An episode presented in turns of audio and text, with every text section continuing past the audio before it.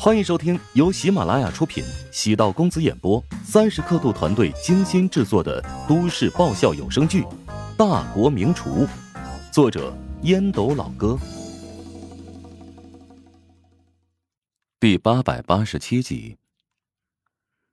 第二天清晨，乔治按照生物钟的提醒醒来，在陶如雪的额头上亲吻一口，才起床更衣。昨晚陶如雪累惨了，他不忍心惊醒她，动作尽量轻手轻脚，准备好了一家人的早餐。乔治前往食堂准备一天的工作。自从上次与麦斯比试结束，他现在已经不去菜市场买菜了。倒不是因为觉得工作太基础性，而是那些菜贩子跟自己讨价还价的技巧太简单粗暴了，搞得自己砍个价格。对不起自己的身份似的。沈贤完美的继承了乔治之前对待食材的苛刻，不仅要求物美，还得要求价廉。八点左右，员工陆续到位。陈雪华给下面员工开完会之后，找到乔治，主动汇报近期的工作重点。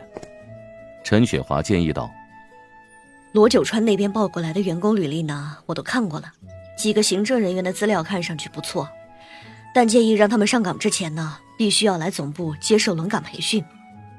这事儿你跟罗九川直接对接，关键是烟影食堂的主厨人选还没有定，你也要帮助老沈物色人选。哎，我让人打探了一下情况，燕京那边似乎对我们在那边开设分店颇为不满，有人呢恶意与当地烹饪协会造谣。说我们有涉嫌欺诈消费者的嫌疑。在传统餐饮的眼中，价格太离谱，属于违反职业操守的行为，但他们并未考虑过，高定价为何依然畅销。在很多人的眼中，乔治的这种行为违反了物价规定，但是乔治是明码标价。乔帮主食堂也不存在垄断行为，有些网友的评论也很给力。汽油六七块钱一升，电话两毛钱一分钟，学区房还十万一平，也没见那么多人去监管部门大骂欺诈行为。何况乔帮主定位准确，姜太公钓鱼，愿者上钩，从不坑穷人。我会让梅玲与燕京烹饪协会尝试沟通。乔治没想到燕京烹饪圈竟然如此水深。若是从燕京当地聘请厨师，一方面节省成本，另一方面也能更好的融入当地，实现本土化。现在这条路似乎被阻断了，之前得罪了鱼尾楼的满东流，使得乔帮主想要与当地本土餐饮企业和睦共处难度颇大。不过，任何行业都要勇于面对困难和竞争。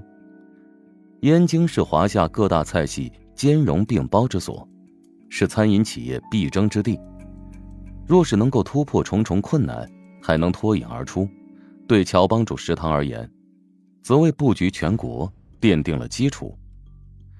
自古以来，地头蛇和过江龙水火不容。之前在云海开设分店，没有遭遇抵制。一方面，因为好望在云海餐饮协会原本便有一定的影响力；另一方面，云海的商业氛围，对待外来者很宽容，但是龙是蛇，也靠自己的竞争力来证明。沈贤的厨艺精湛，若是他前往深不可测的燕京，有一定的风险，最好能有一个在当地有一定声望的厨师作为副手协助他。乔治给郑泽打了个电话，希望他能帮忙引荐一位合适的人选。郑泽比较稳健，没有随便答应，但承诺给他物色合适的人选。史嘉诚在茅草屋被关了两天，经过他的三寸不烂之舌，在第四天终于得偿所愿，在两个看守人员的监督下，走出房子，可以在果园内放风两个小时。尽管日子过得很清苦，除了方便面。火腿肠之外，只有劣质廉价的饼干和面包充饥。但不得不说，此处风景真的不错。尤其是太阳即将落山的时候，满眼都是挂着车厘子的果树。不远处，蜿蜒的人工溪道，被余晖照得五彩斑斓。浓浓的烟雾，在天的尽头升腾，颇有王维田园诗的意境。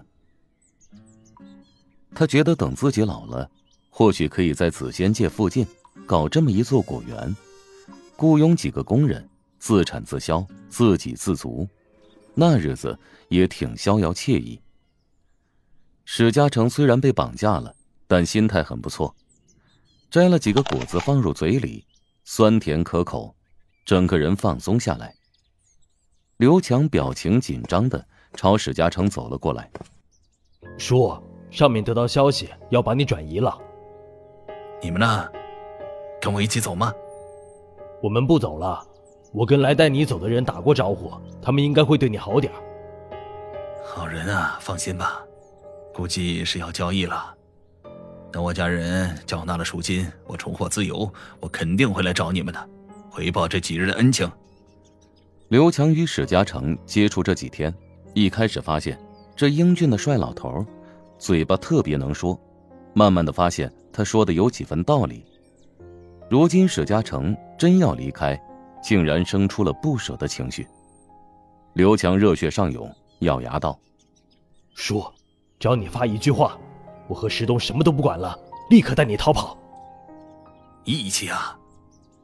史嘉诚眼中露出感动之色。史嘉诚和其他人不一样，他脸上露出感动之色，那就是真的感动了。唯有真实才能打动别人。史嘉诚安抚道：“你们的好意呢，我心领了，但一人做事一人当，我不能拖累你们。何况你们不会拿我怎么样的。”刘强望着史嘉诚，只觉得体内热血奔腾，尽管身处险境。但史嘉诚从未曾慌乱过，那从容不迫的气质让人唏嘘感慨。史嘉诚被一个身穿劲装的女子塞入黑色的吉普车。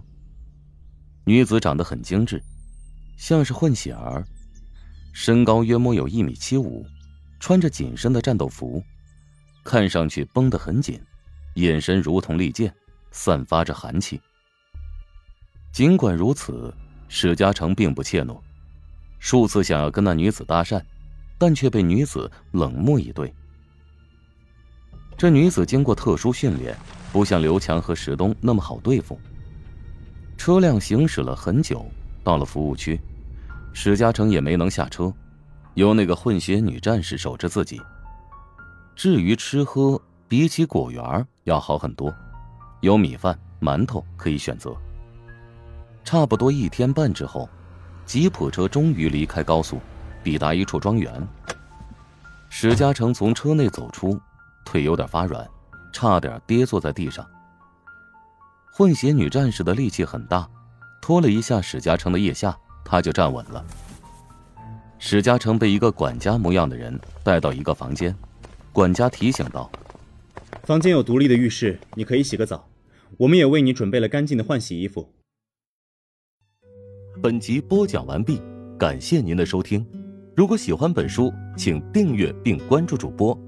喜马拉雅铁三角将为你带来更多精彩内容。